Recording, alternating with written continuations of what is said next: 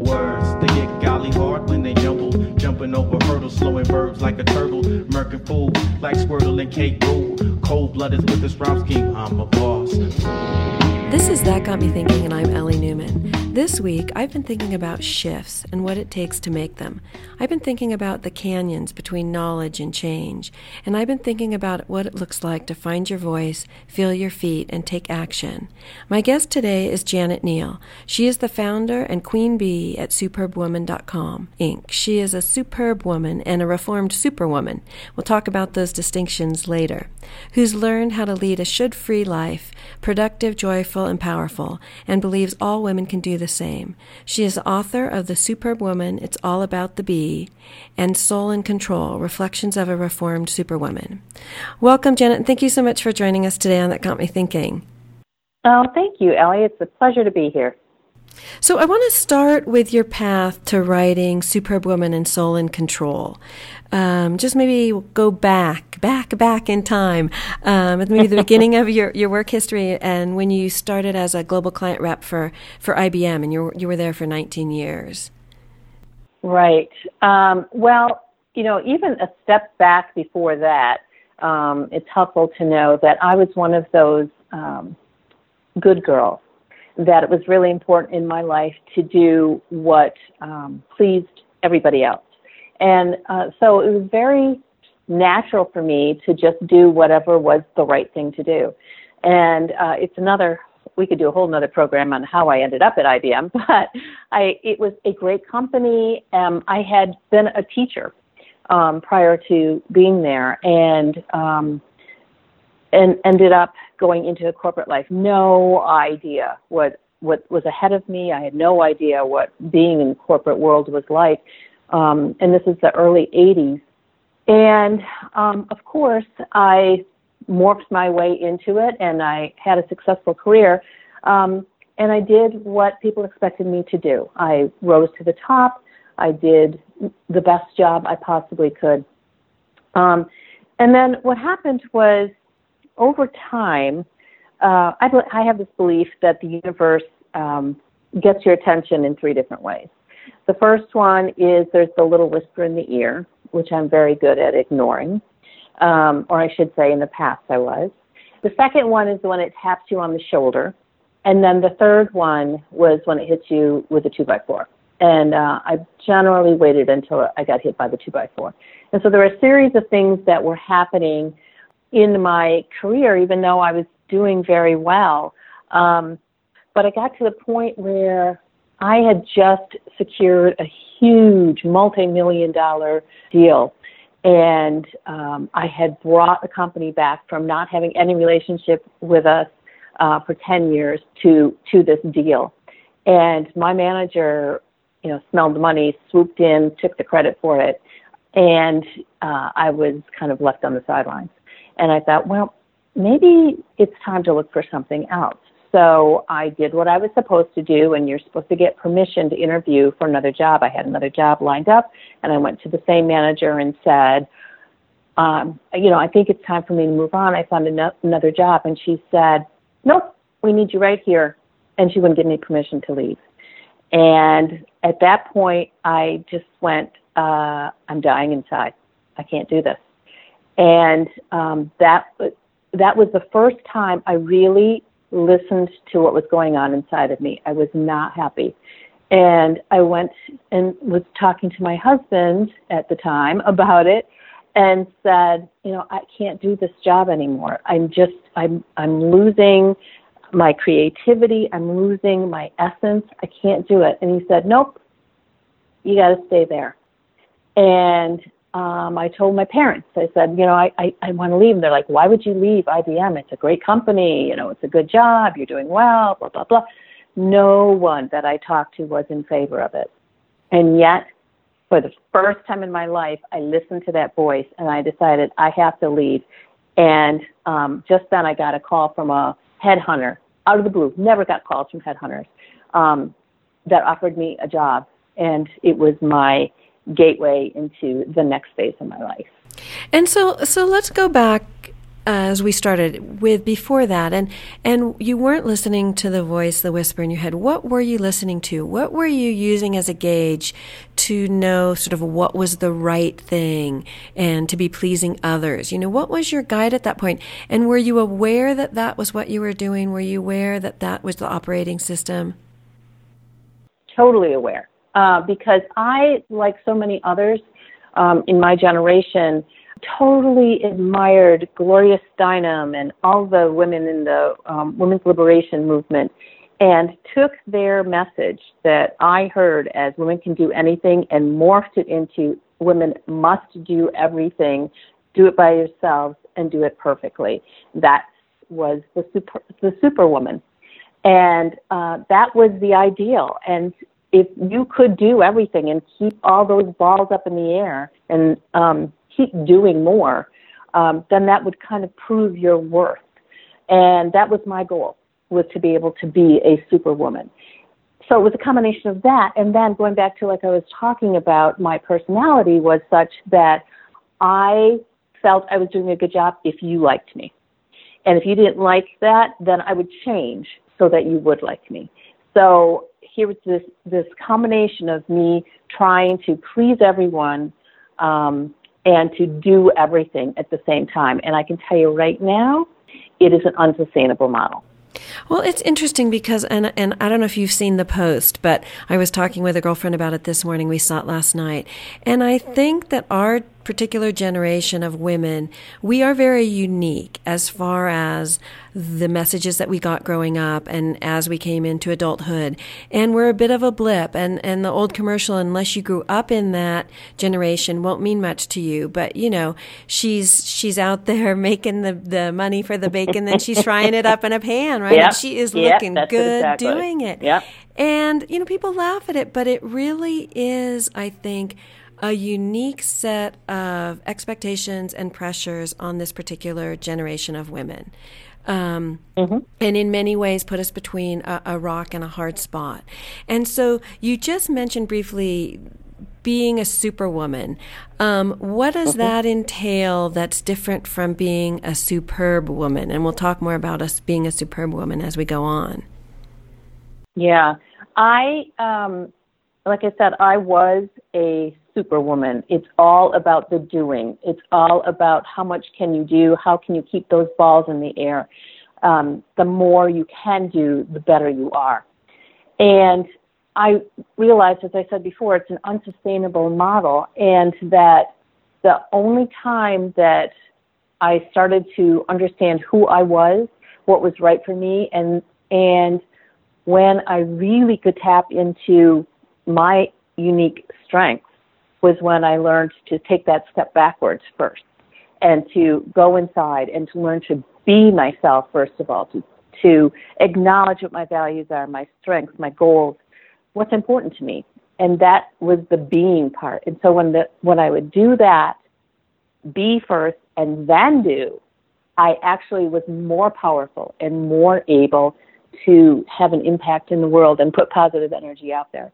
So that's the difference between a superwoman who's all about doing and a superb woman who's all about being first and then doing. And I, I, think maybe we add two more factors, and I'm just thinking about as you're talking because the part of it that makes it impossible, I think, is two things you already mentioned. You need to please people and be liked as you are doing all these things.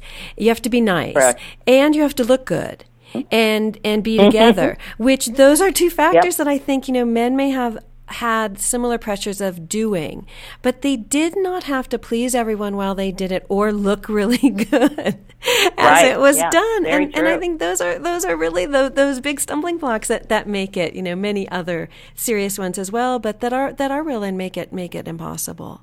Okay, so yeah. while you were at IBM and not listening to the whisper, you you were though it was somehow having an effect because you did start. Um, you founded a um, first work life balance initiative and you did that early that was 1995 mm-hmm. and and then you yeah. ended up starting your own company so there's still a lot of doing going on productivity resource yeah. group and yep the Professional Women's Center. And while you're doing all that, you were also working at the Institute for Entrepreneurial Leadership and the C3 Workplace, and then um, founded Queen Bee. Well, you are the Queen Bee. Um, but you, you right. founded the Superb Woman Inc. and um, you were writing for Huffington Post, and you have a YouTube show. Correct. So a lot of women Sundays at seven. A, a lot of a, a, lot of go, doing still going on. Um, you had said, "I truly believe that if you hold the space, a miracle can occur." What do you mean by holding space, and and how did you come about that concept and start actually being able to do it? So that is a process. You know, I would love to tell people do this again to the doing. Do this and um, and everything will be taken care of. That's not the way it works. It's a process. So what happened for me was that work-life balance initiative that you mentioned at IBM. That really started uh, me thinking. Um, and what happened was I have three children, and I'd come back from maternity leave and was working for a uh, very forward-thinking gentleman who believed that a balanced employee is a productive employee um, also was self-aware enough to realize that he was a total workaholic, and if he expounded upon this, no one would listen to him. So here's Janet, the good employee, coming back, has the three kids, and um, asked me to start this work-life balance initiative, the first one of its kind. I, I hadn't even heard the term yet, but I found that when I was doing this and putting this together, um, I was tapping into my strengths and my passions and I was really loving doing that, getting back to my teaching roots actually, um, much more so than selling my computers. Um, and so during that process, I came up with a methodology, and that led me to, you know, going out on my own and starting my own company. Um, and what happened, um, how I got to the superb woman stage was after I had my professional women's center, which was I called it a, a men's club for women without the cigars. Um, it was a, a place ahead of its time that offered women a place to come and relax and learn and connect. And it opened up right when the market crashed, and uh, for a variety of reasons, I had to close it after a year. And I went to work for a friend of mine and helped her to uh, grow her business start a new um, location, grow it in different directions. And I, I got to the point where I realized I was helping someone else achieve their dreams, and now it was time for me. So I did what I do whenever I get to that point, like what's next. Um, I do. I go back to the being. I go back and take some quiet time, and trust that when I allow it, the answers will come to me. So I would do things like I would meditate, I would write, um, I would observe, and I generally gave myself about 30 days just to look around and see what I see. Um, and I noticed, well, this took about two seconds, that the world was a mess. And I noticed that I was um, seeing all these women who were extremely powerful, and they had no idea how powerful they were. And the idea came to me that women can change this world in an instant when they realize it. And that's what I can do. I can help women to realize how innately powerful they are because we need their powerful energy. And that's when I came up with the concept of the superb woman, and that's when I started this latest venture that I'm on. And so when you started back in and you were doing the work life balance and you said you started to realize like you're back to your roots, you started to feel a passion. Were you noticing that this felt different? Were you noticing that the oh, whisper yeah. maybe was there a little more frequently and that you were exactly. following it more? Were you conscious of that? Yeah. I, I was conscious of that. Um, and probably for one of the first times in my life because as I said before, I was very good at brushing that aside and not listening to it. But it was um, it was not only that I was I was actually hearing it now, um, but I could feel it in my body. I felt better. I felt more alive when I was doing these things. Time passed without me, you know, looking at the clock uh, all day long um, because it was something that I was enjoying. Um, and I realized there's there's an exercise that um, I take clients through that I did for myself where I wrote, wrote down my values and I realized that creativity is one of my top values. And in my sales job, I, I, they didn't give me that, um, that flexibility to have. There was some degree, but really the way that I was acting in this work-life balance initiative was pure creativity. I had carte blanche to go do what I wanted, and I was so happy. I was so alive, and and the the contrast because I was doing both jobs at the same time. The contrast between the two was really um, striking, and it was something that I couldn't miss. You talk about allowing, and you say, I'm learning on new levels how important it is to be first and then do. I'm learning to walk the talk of being a, a superb woman. Mm-hmm. Were you from that moment where things started to shift aware that you were now on a different path and that you were going to start doing things differently? Or were you on that path for a while before you realized? Um, that's a good question. And I think that, like I said in the beginning, it's a process. So I think, you know, the realization that when I was doing the work life balance stuff and I felt more alive, that was one realization. And then the next realization was when I learned to stand up for myself and take that leap and leave the company and go to another company. There was a, a the next leap after that was um, when I left that next job and went off on my own. Again, something I had never done before, didn't have a lot of support around me, but knew it was the right thing for myself. So each successive trusting leap that, you know, you leap and then that will appear, it just, um, it helped to solidify in my mind that I was on the right path. And now, after, you know, over 10 years later, I can easily look backwards and see, oh yes, I can see where that happened, where that happened, where that happened. Whereas in the moment I might not feel it exactly, at that time. I am now have done this long enough now that I have a higher degree of awareness. Can can you also look back at those places and notice what was different as far as giving you the confidence to make different choices? In what way?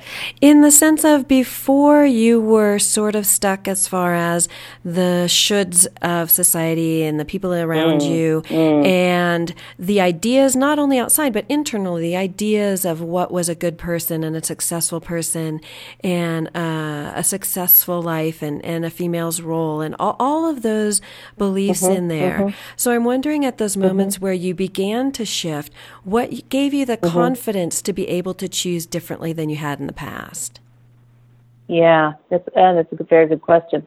So I'm a huge believer in baby steps, and that you take one step and you observe, and you take another step and you observe, and that's pretty much what happened. And you talk about the should. I mean, my whole life was, uh, you know, designed around should, um, and I have found that the shoulds contain the guilt. Um, so I'm thinking it's a package deal. That, yeah, it thinking, is. It's a total package I'm thinking deal. that that comes with that particular that, and that particular exactly. package for women. Like you got certain packages, and that particular one has all those elements. That's exactly right. That's exactly right. So uh, one of the things that uh, helps get past the shoulds is learning to say no, and that was a very difficult word for me uh, because I oh boy, if I said no to somebody, someone might not like me, um, and I won't have that approval. So I remember the first time I really consciously said no when I realized this was not, you know, I looked at my motivations for doing something, and if it was doing it to please someone else and not myself, um, that was one of those little baby steps where I was like, whoa, really? I, you know, I have the right to um, do something for myself or to say no to somebody else. So once I had that realization, then the next step was actually saying it. And it was the t- I can distinctly remember this. It was a PTA um, thing. I I don't know about you, but once you start volunteering at the PTA, I think it's like on your forehead, and then they just assume you're going to say yes to everything. Um, and of course, I did. And so one day they came forward and said, "Oh yeah, would you head this committee?" And I went, "No." And literally the word got stuck in my throat, and um, people were a little shocked. And then life went on, and I thought, wow, I did it. The world didn't end. I'll try it again. And the next time was a little bit easier. The next time was a little bit easier. Now I have no problem saying no. But it's a process. It's it's you, you have an awareness. You take a step. You observe. You take another step. You observe, and then you get the. I, I believe that the universe conspires to give you all the information that you need when you are open to it. And I kept getting messages, you know, in the form of. Uh, I would meet somebody that had the answer for me, or a job opportunity would come through um, right at the right time because I was open to receiving it and because I was taking the next right step. Okay, so let's talk about the superb woman. It's all about the bee. And I'm going to call it your manifesto because when I first started reading it, and I read it a couple times, and I'm like, ah, you know, it, it's like, what is it? And I'm like, it, it's a manifesto. Like that is what, that's what it is, um, at least to me. And it yeah. walks us through Bee's journey. And she yep. starts to try to figure out, she's searching, and she mm-hmm. wants to figure out um, how these women who seem to, and a particular woman, have it all and sort of be it all and, and do it all, how she does it. And she goes mm-hmm. looking for qualities of a queen bee. And mm-hmm. the first one is she wants to be comfortable in her own skin. Right. That's a big one. Um, but you've got to have mm-hmm. that, I think, as you say, to lead to the other ones. Um, mm-hmm. and mm-hmm. early on, she's reminded what happy feels like and that she de- deserves to be happy. And I think these both are linchpins, especially the deserving one, because especially the package that yeah. you and I have been discussing throughout the show, um, mm-hmm. it does mm-hmm. not come with a really high level of believing that you deserve. Correct. So maybe you can kind right. of take us start, you know, outline a little bit of, of Bee, the beginnings of Bee's journey. Yeah. So the book is a parable. It's a story of a woman by the name of Bee who, as you said, um, is stressed out, kind of, you know, a normal woman. Um, and she sees this media icon who seems to have it all, and she goes on a journey, a quest to figure out how she does it. And it's the wisdom that she gets for women along her path. Um, and just very similarly to myself, like my mother read it and said, "Oh, so this is your story," and I said, "Well, uh, kinda, uh, but it's really the stories of the women that I have met on my path." And I believe that part of the quality of a superb woman, besides being comfortable in your own skin, is recognizing that you can't do it all and you can't do it by yourself, and you need a tribe. And so that's one of the things that Bee discovers is by talking to other women and and recognizing um, how we can learn from each other and help each other grow.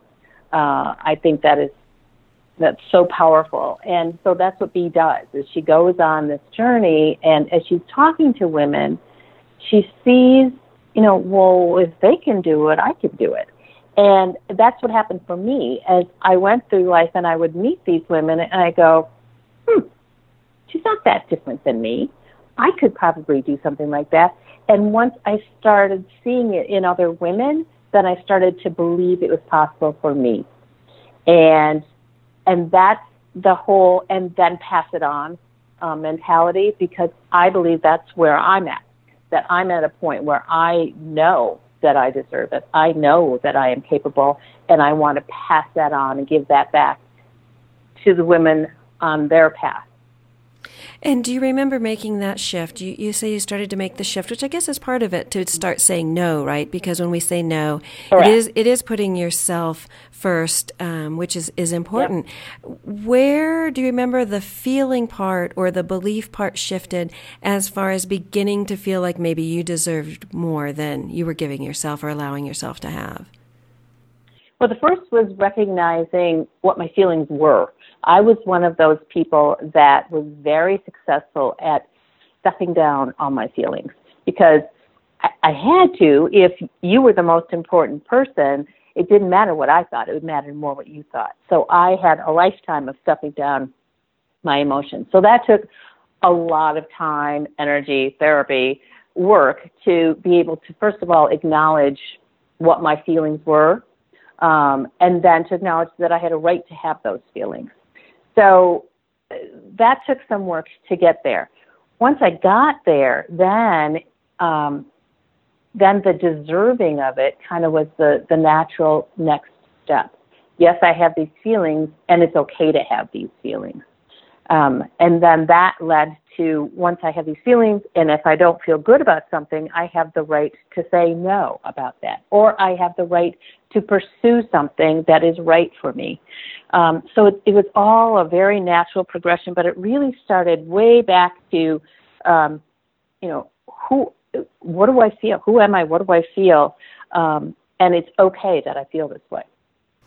Was it a conscious choice while you're writing the parable to make um, Bee's journey really dependent upon and, and very intertwined with learning from other women. That that she Absolutely. was not going to do this alone. How, how important was that? Yep, totally important. And yes, that is one of the main facets of being a superb woman is is you know having your tribe and learning from the other women. Um, and I think there is, I think we've seen this in the last year in particular women coming together and recognizing um, how powerful we are and how extremely powerful we are when we come together. Um, I believe that women have been our own worst enemy a lot of times, that we've kind of kept ourselves shackled, and yet we had the key. And I believe other women can be our mirrors and show us when we're holding ourselves back, and we can help other women by you know, doing the same for them to show them where they're holding themselves back and to bring them forward um, to help them to tap into their innate power because we we all need it. So one of the, the steps that Bee goes through on her journey is she starts to write down her values. As you said, maybe that's why your mom thought the stories mm-hmm. about you because you did that. Um, you you wrote down your values. You said it seemed like that was when you started that pretty easy. Right, boom was creativity.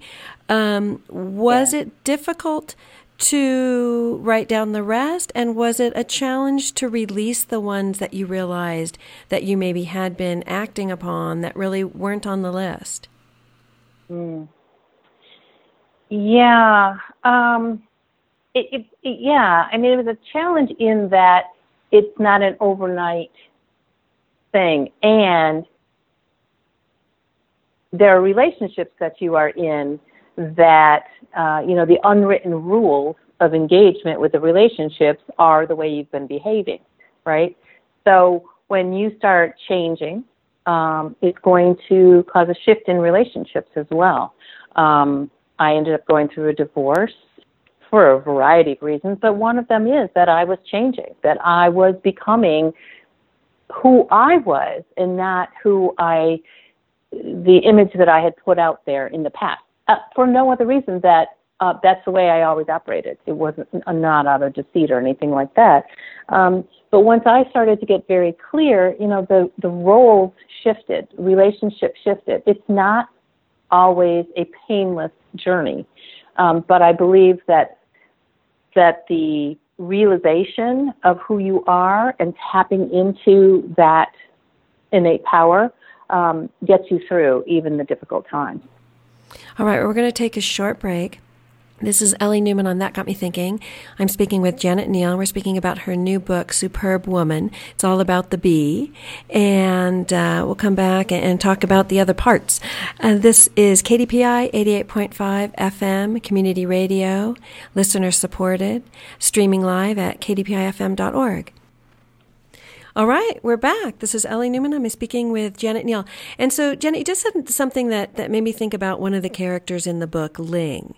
And um, she comes up when, when I think the, the book's talking about can we really trust ourselves and feel secure with, with who we are? And, and um, where is the switch to start listening to that inner voice versus external pressures and doing what really is in your individual nature? And Ling has this experience where when she does start doing that, she in the book splits with her husband and mm-hmm. many things change. And were was this a precipice where you realized if I start, you know, because you were already doing the work, and I want to talk a little about bit about that because you got to do the work, and sometimes the work doesn't feel yeah. good. Um, you know, right. might think you're swimming across a cold river, and and the swimming part might not be nice, but it really is better on the other side. But I think many people yeah. and a lot of us in different areas, we stay on the safe side. So was it scary, and and did you have to sort of make a, a conscious deal with yourself that that things are going to change, but I trust it will be, be better, um, even if there are some hard parts? Yes, and that was not a one-time thing. so there were in the beginning when I looked and said, "Oh, this is really going to be painful." I said, "No, thank you," and uh, and then I would retreat so I'd like take one step forward, two steps back. And um, and that was really that for me, since you know, having this lifetime of um, trying to please, it was very difficult to go against that. And there were times when I consciously said, you know, it's the devil you know. It's it's easier for me to stay here unhappy and be and know what to expect rather than go into the unexpected. So I did that over, it, it took years um, until I would get a, and again, you know, that, that going back to that whole thing about the universe tapping you on the shoulder or hitting you with a two by four, um, you know, it's just, just wait. You know, if you don't, if you say no now, that's fine. The universe will come back next time a little bit stronger. And that's what happened to me. There was more and more quote unquote evidence that I was not doing what I should be doing.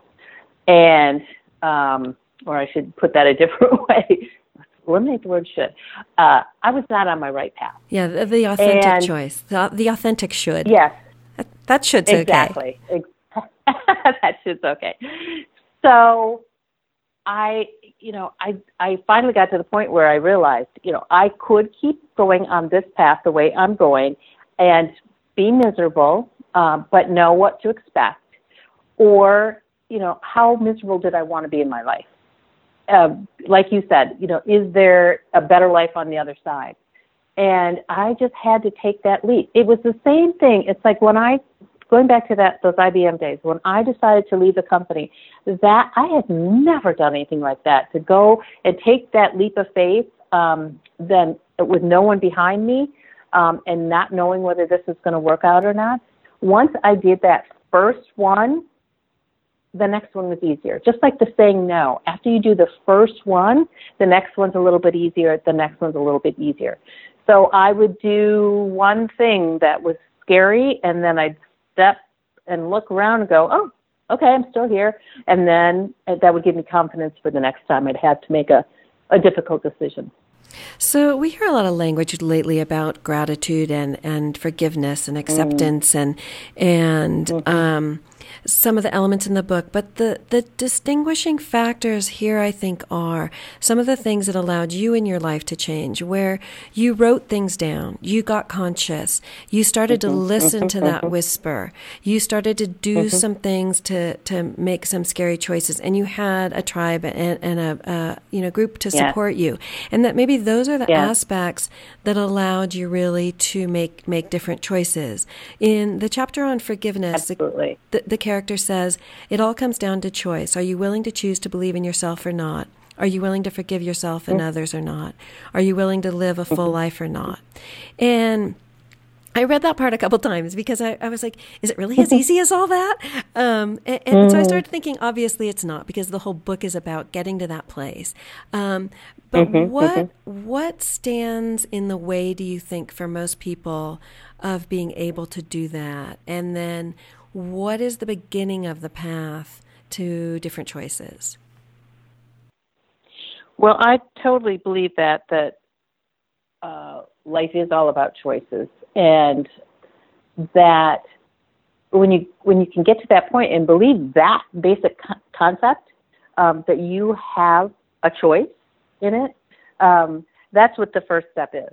So a lot of people can go through life feeling that, um, well, this is this is the way it's meant to be, right? I don't have any choice in the matter. You always have a choice. You may not have uh, a choice on what happens to you, but you have a choice of how you feel about it. And th- so there's always a choice. And I, I think, you know, one of the things you talked about with forgiveness, one of the biggest things for me uh, to learn was not just the forgiveness of others, but the self forgiveness. Um, and to forgive myself for judging myself in whatever way I was judging myself, forgive myself for feeling um, that I didn't do something right, um, and to really get back to a place of liking myself. And when I started to like myself and be able to, dare I say, love myself, then I felt that I had the right to feel happy, the right to have a happy life, the right to make choices that may be difficult for others. But it all came back to, you know, starting to get that belief um, that I had the right to make those choices. I'm, I'm thinking again about the shoulds and um, the fact that when we are acting upon shoulds, we're, we're really giving away our power. Um, pretty much Absolutely. completely. And so I'm thinking about, you know, mm-hmm. we all do things for reasons. You know, it's serving us in some way, even though now we could make a new choice yeah. and, and, do thing, different things and, and it would serve us better. But, but we are doing mm-hmm. things, as you say, we are making choices and we're doing things that are serving us. what mm-hmm. do you think serves us? How are we served by giving away our power? You know, it's different for everyone, of course, in different situations, but generally, how do you right. think that that serves someone? Well, it, it maintains the status quo.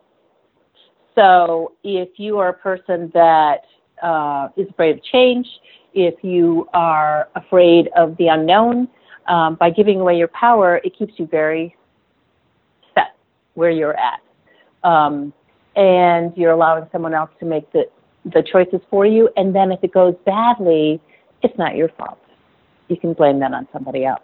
Well, it wasn't my decision right? I didn't so, pick that restaurant. It's not my fault that the meal was terrible. exactly. I said I said I didn't care. Exactly. Do you all remember? I said exactly. I didn't care. So it can be very passive aggressive. but yeah, that's it. It when you give away your power, um, you are pretty much saying, um, "I'm preferring to stay stagnant," because you are not growing at all. Yeah, and, and, we don't want the responsibility. So it has that, that aspect exactly. of it, right? We're giving away our power, but also yep. giving away responsibility, which is a safer place to be. Yeah. We don't have to feel guilty yep. or, or, or wrong or we made a mistake and then have to berate ourselves. And I think the flip side of that coin, you talk about in the, the part of the parable about finding your focus. And Peggy says, I again unconsciously had a greater need to be accepted and liked than to be respected and heard. So again, she's making a choice that, that that overweighs, that she wants to be liked more than mm-hmm. being mm-hmm. respected, mm-hmm. and she's going to forego being heard. What do you think happens yeah. to a soul um, when they are foregoing being heard and give up on that expectation? Their light diminishes. Um, they, uh, uh you, you shut off a part of yourself um, when that happens. Um, you are giving up uh, I hate to keep going back to this innate power thing, but but if, if I believe that you know there's this light inside of all of us. Um, I go back to the to the example of babies. When babies are born, they are like they are just like light and energy and amazing. There's no uh, there's nothing that's holding them back, right? They just they are they're they're this energy being, and as they are socialized, they kind of are adding layers that that dims the light um, until they can kind of start to reverse the process um, and start letting go of the layers. Well, it's the same thing if it's a human being who uh, an adult that has learned, you know, through socialization and personality and all different circumstances, has learned to shut that light down. Um, it, it's very hard sometimes to to let it show. You know, the Marianne Williamson quote, it's one of my very favorite ones um, that says, It is not the darkness that we fear, but our light. It's our, our deepest fear is that we are powerful beyond measure. And I, I really believe that. I think that there's a lot of people that they're not afraid of the darkness. They're more afraid of their own powerful light inside. Yeah, that, that quote always, I think, gets uh, attributed to Nelson Mandela, and it, it's not his, although I'm sure he believes it. Um, right. You know, the, the who yeah. are we to be this and this and this and, and then it's like who are we not Yep. to be and yet Not we to be, really yeah. are programmed that you know you know all the other parables that came before yours you know don't fly too high you'll, you'll get your wings burnt Mm-hmm. Yep. don't don't think too much of yourself Exactly. you know um, who do you Yep. think you are don't be smart i mean these are really we're barraged with these um, and then Yes. for women of course on top of that and be nice and look good um, so we get the two Exactly. extras Exactly. Yep. so let's talk a Yep. little bit so that's what I'm on this mission to let that all go. For, and, and it starts with like in the book, I, I, there's the three um, qualities that this um, the, the, the watchwords that this uh, media person has. Um, the awareness, acceptance, abundance, and it all starts with the awareness. It's, and that's what I kind of hope this book does is to open people's eyes um, and to start the conversations and to start the awareness. And the awareness part is can be work as well. Um, you know, you got to start Totally. listening to the whisper and be aware. But it's it. There can be tricky waters. You know, you think, oh, I really want this. I'm really clear about this. I'm putting it out there. It seems like the right thing. You know, why don't I have it? And you got to look and think, oh yeah, why mm-hmm. why don't I have it? You know, maybe there are some mm-hmm. some reasons I'm I'm not really ready to have that or accept that or think I deserve that. Or maybe there are also some conflicting reasons why I don't want that. You know, maybe it still seems too scary or that I believe it'll lead to something else or I'm not I'm not ready for whatever reason. And so it's it's it's a, a good trip, but it's probably not going to be smooth sailing all the way. Um, a- another Exactly. aspect of it that you talk about is gratitude. And I have to say, when I got to this, I'm like, oh, you know, because it's become such a buzzword. Um, Right. And yet it has a critical spot um, when we are trying to reignite our light and live from that authentic place. And so maybe you could talk a little bit about where gratitude fits in and on your journey and Bee's journey, um, where that fit in. Fits in. Yeah. So the interesting thing with gratitude, I mean, I personally have found, uh, and that kind of kind of goes back to who I am. That I just have a positive attitude for life, and I am very grateful for things in my life, and I always have been.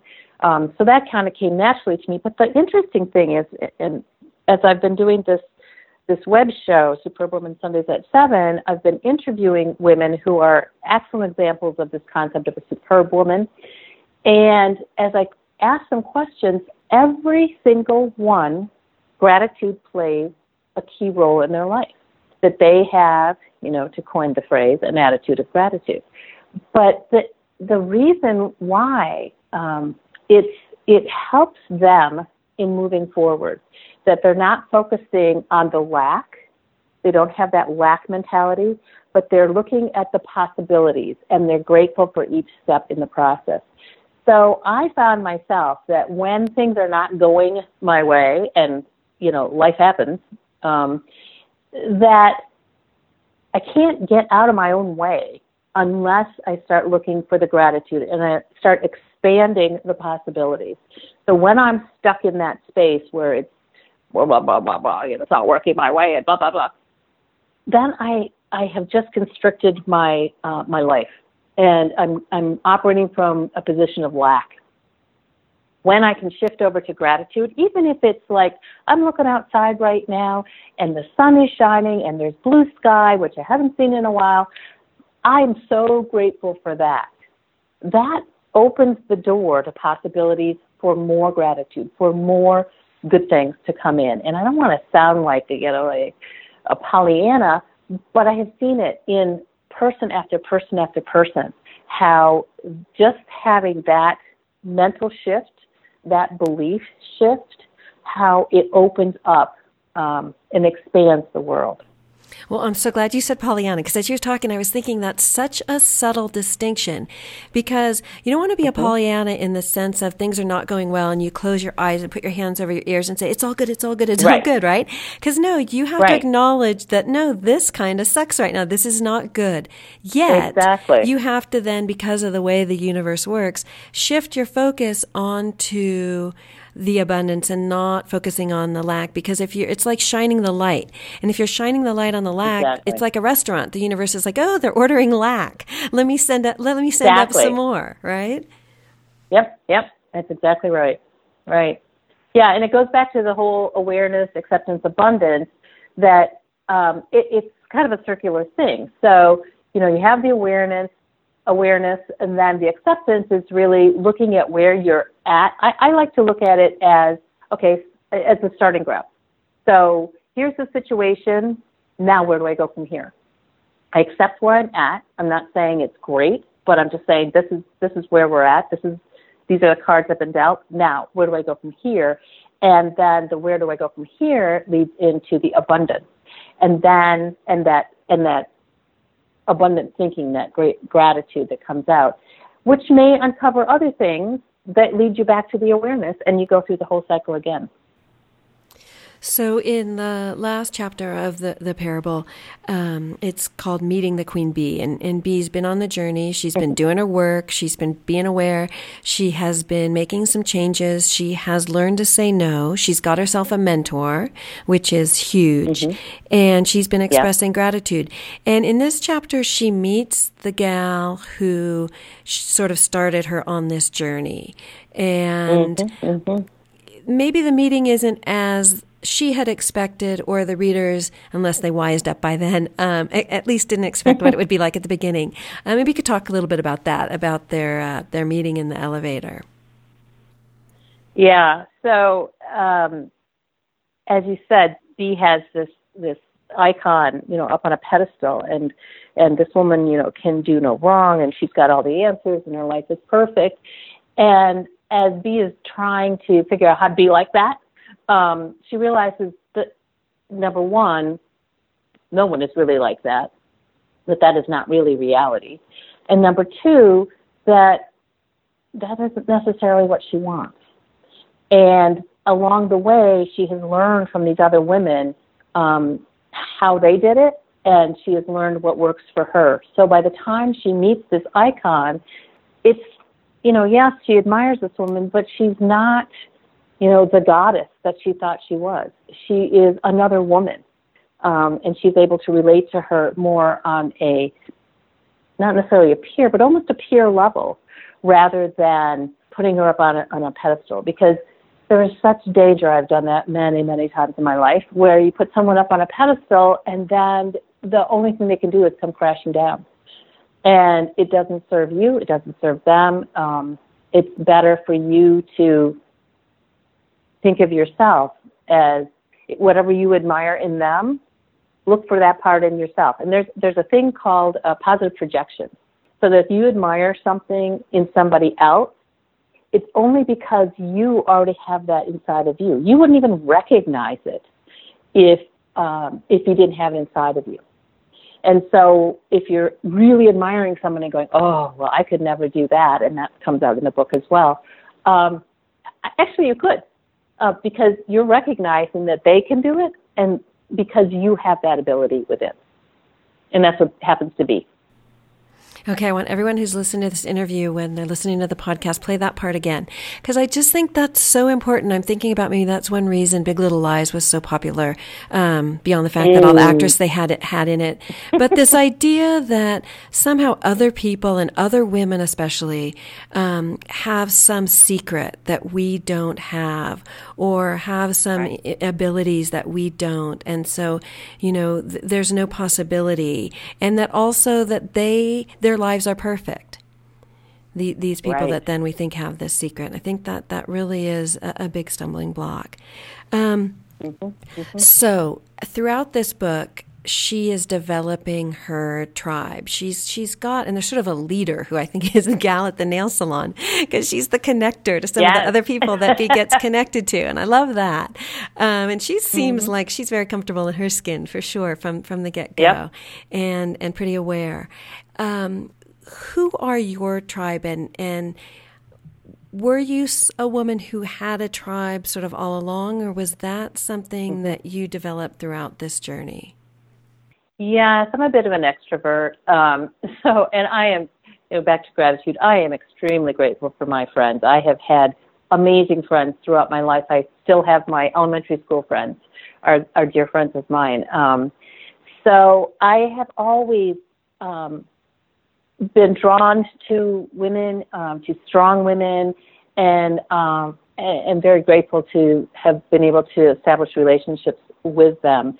Lately, what has happened when I decided to go into this this new phase of my life is I met one woman at a networking event who then who was a huge connector and she said, "Oh, this is who you need to to meet. You need I'm going to introduce you." And I just trusted her that she knew the right people for me to meet and from her I am, am now in this community of women um, that are amazing, superb women.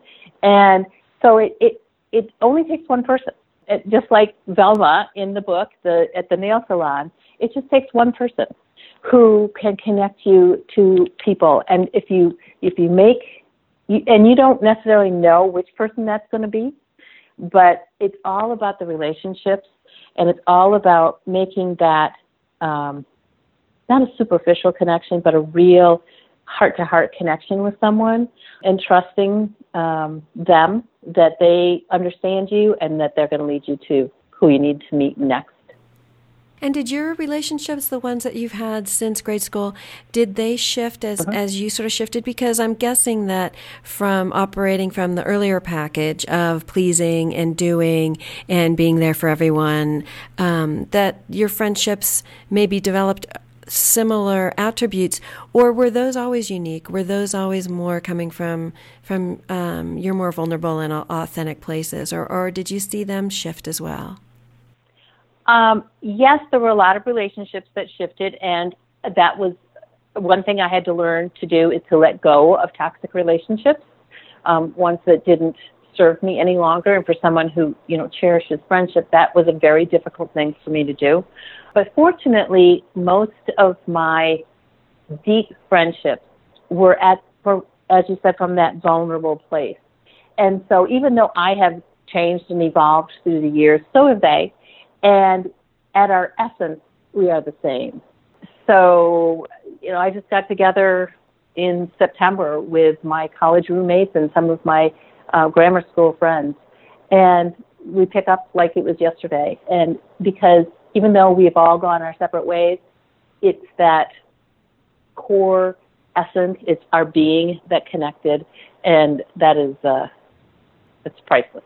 I'm just thinking it's the glowy babies, like in those relationships, right? Exactly. That's why exactly. they last because in those relationships, you you get to be the glowy babies, and you're the, that with each exactly. other. You see each other as that. That's that's very cool. Yeah, right. exactly. This is Ellie Newman on That Got Me Thinking. I've been speaking with Janet Neal. She is a reformed superwoman and now a superb woman. Uh, her most recent book, The Superb Woman, it's all about the bee. Um, where can people get the book and your, your, we didn't even get to talk about your other book. Um, so where can people get your books and um, how do they listen to your YouTubes? Sure. Uh, you can get the book at your favorite booksellers online or in stores. Um, and it's also available on my website, thesuperbwoman.com. There you can get to YouTube or you can go directly to YouTube to the Superb Woman channel to see all my interviews with wonderful, superb women. And one of the awesome elements about uh, the superb woman is it, and, uh, and, and I'm going to call it the manifesto again, is you can stick this parable mm-hmm. manifesto in your pocket, in your jacket, in your purse, um, and, and keep it with you. And because you're going to be needing to refer back, um, as as Janet talked about, like it's a journey, and you're you're going to need this with you. Well, it was so wonderful to have you on the show, and great talking with you. And I really really enjoyed the the book. Thank you, Ellie. You are a superb woman yourself. Ah, well, thank you very much. Thanks so much, Janet. Excellent. Okay, Thanks so great. much. This was fun. Good. That's my hope. Okay. okay. Have a great day. Bye. You too. Bye bye.